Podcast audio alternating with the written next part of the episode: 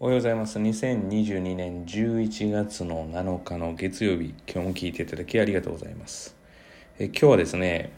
完全に私オリジナルの、えー考え方についてちょっと話をしたいと思います。えーっとですね、そのオリジナルというのは、えーっと文系能と理系能ということですね。まあ、あのこれは分離選択をする際の、え参考にはなりません。えーと要はどっちをどううまく使って、伸ばしていけばいいのかもしくは、えーどちらかを要は伸ばしたら今の成績を打開できるかということについて、えー話をしたいと思います。えー私独自の考えですから、えー当然その何かの諸説に従っているわけではなくて、えー今まで教えてきた経験の中での話ですあくまで参考にしていただくぐらいがちょうどいいかなというふうに思っています、えー私はですねさっき最初のそのテーマの通り文系能と理系能というのがあって、まあ、文系能というのはどちらかというと感情五感を、えー使って、えー物事を、え吸収していく。まあ、つまり幼児期の能力なんですよね。というふうに考えています。で、えー簡単にですよ。で理系能というのは、えー理屈、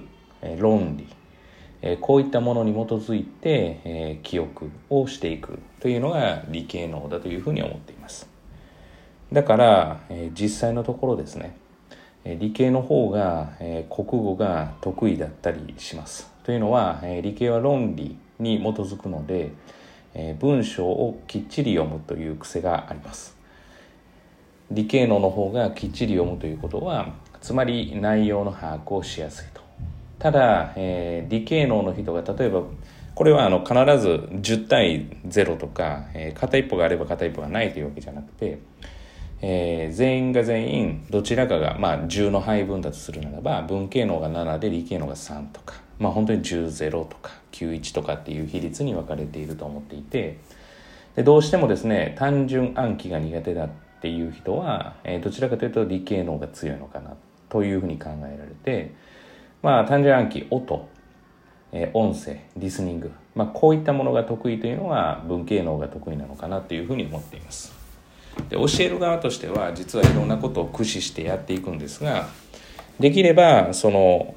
理系能の方を、えー鍛えていきたいというふうに、えー考えています。だから文系能の方で、えー要はある程度伸ばすことはできたとしても、まあ、その先の、えー要はもういもう一段階上に行く人っていうのはどちらかというとやっぱり理系能の方が強いというか理系能がしっかり養われているというところがあるので、まあ、そういったところを地学堂では意識して教えていると。だから本来備わっている力が文系能なのででそれに論理理屈が出てきて理系能が養われる、まあ、もしかしたらそもそも生まれた時から論理理論で考えてる人がいるのかもしれないですけれどもそこはちょっと私の範囲内ではないので、まあ、ただ子供っていうのはやっぱりこう体を使ってとか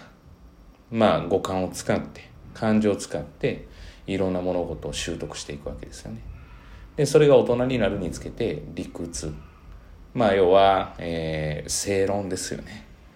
まあ正論というか理屈でやっていくと。で理系のが養われていくと。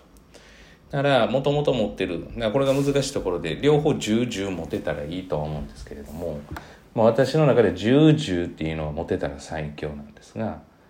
どうしても一つの能力を身につけようとすると一つの能力が失われるというか、まあ、幼児期って記憶力がすごく良かったりするんですけどこの先いろんなことを身につけていく上でその幼児期特有の持っていた特性が失われていったりするわけですよね。逆に、えー例えばちょっと目が不自由な方。っていうのは、えー当然ながら目という視覚がシャ、まあ、視野がないわけでシャットダウンされるわけですから聴覚であったり嗅覚であったりで肌の感覚ですよね。こういったものが優れているとかっていうふうに言われたりしますよね。それもすいません。私が体験しているわけではないので。だから何かが、一つ、身につくと何か一つ失われるというふうに考えるとまあ非常にですね教える側としては難しいなというふうに思うんですが、まあ、とりあえず取れたら嬉しいからラッキーそのまま伸ばしていこうというのもあるんですが教えるっていうことで言うと、まあ、理屈はしっかりと教えたいで、まあ、理屈でちょっと難しいなと思えばまあ、音で教えるっていうような、まあ、要は体で覚えていってもらうっていうのことをするという工夫が必要なのかなというふうに思っています。皆さんはどうでしょうか？だから私であれば、えー、高校3年生つまり大学受験までは完全文系のですねもう感覚で全ていってますだから記憶力感覚もう要は出てきたイメージイメージを頭に残す方が得意なので、まあ、どちらかというと今でもそうなんですが、まあ、完全に文系能です。で、この仕事をし始めて最初も文系能ですね。で、えある人との出会いをきっかけに理系能がちょっと強まったっていう感じですね。で、この理系能が強まって、えー、実は、えー、塾の仕事をしていると、えー、学力が落ちるという経験をしたことがあります。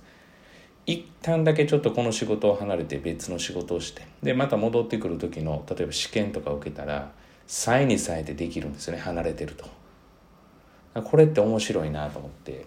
まあこのことはちょっと文系の理系のとは関係ないんですけどだからさまざまなこう要はまあ科学的に今のが証明されてるとは思わないんですけれどもさまざまなことでこう活用しながらどうやって伸ばしていくかっていうのを考えたいなというふうに思っていてまあ、ただやっぱり理屈で考える方が強い。今の要は、受験形態でいうと強いかなというふうに思ったりもするので、まあ、英語はちょっと別かなと思うんですけど国語は絶対にそうじゃないと厳しいかなというふうに思いますので、まあ、そちらの能力と、理系のの理系能の能力と文系能の能力をバランスよく両方ついてる人は最強ですねだから文系能がしっかりしていてその能力を減らさずに理系能が要は、え身につけば最強かなと思います一昨年ですね、北海道大学に行った子なんかはもう文系能がしっかりしてるっていう感じですね。もう記憶を一回、一回聞くと記憶に残るというすごく何かやったら特質な感じだったので。で、片やですね、2年前のその同じように国公立で横国行った生徒ですね。この生徒は両方持ち忘れますね。文系と理系の。で、文系のが持ってて、後から理系の付け加えたっていうような感じですね。まあ私の見解で言うとそんな感じで思ってます。ただ、えー、成績が上がっている人は理系のが強いです。まあこれはもう間違いなくそうですね。文系のが強い人で成績が上がる人っていうのはかなりの暗記力がすごいっていう。だから記憶力、暗記力がすごいということですね。だからまあそこってなかなかですね、その人それぞれで差がありますので、私はどっちかというと記憶力がいい方なんですけれども、まあそれで言ってやっぱ文系能だったら限界な地点っていうのがあるかなっていうふうに思っているので、まあやっぱりさらに上の学力とか上の自分の力を発揮したいとなると、理系能の成長が鍵を握るかなというふうに思っています。そんなこんなでですね、今日の話は本当に私の仮説というか、私が思って描いてやっていることで、すので、あの、なんか研究に基づいたものではございませんから、あくまでご参考に。ご自身がどちらかと。まあ、感情五感を使うって言ったら、どちらかというと、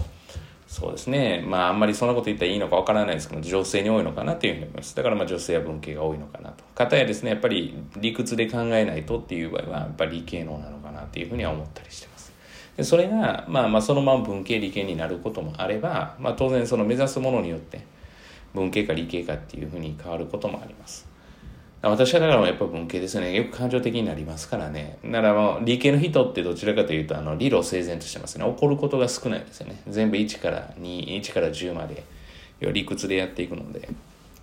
起こるというよりも、ここで、例えば叱ったところで仕方がないというふうに思えば、そうやって割り切れるっていうことですね。まあ反面ちょっと人間っぽくないというか、感情がこう表に出てこないから、こう、要はその感情が表に出る人にとっては若干やりにくいところがあったり、するのかもしれないって。まあ、こう思うと人間って本当にすごい、もう精密な機械よりも精密なわけですから、本当に面白いなっていうふうに思います。まあそう思いながらですね、いつも子供と対峙してるんですけども、まあなかなかですね、うまくいかないこともたくさんありながら、まあ成長してる姿とか見ると、やっぱりこれが一番私にとっては嬉しいなと。で、それをそのまま維持し続けてやると。以前にも話しましたけど、そういう気概でやってくれると、本当に嬉しいなというふうに思います。長くなりました、本日は。すいません、ありがとうございます。お聴きいただいて最後まで。えー、最後まで聞いていただきありがとうございました。えー、皆様にとって今日一日がいい一日となることを願いまして、また次回お会いしましょう。では。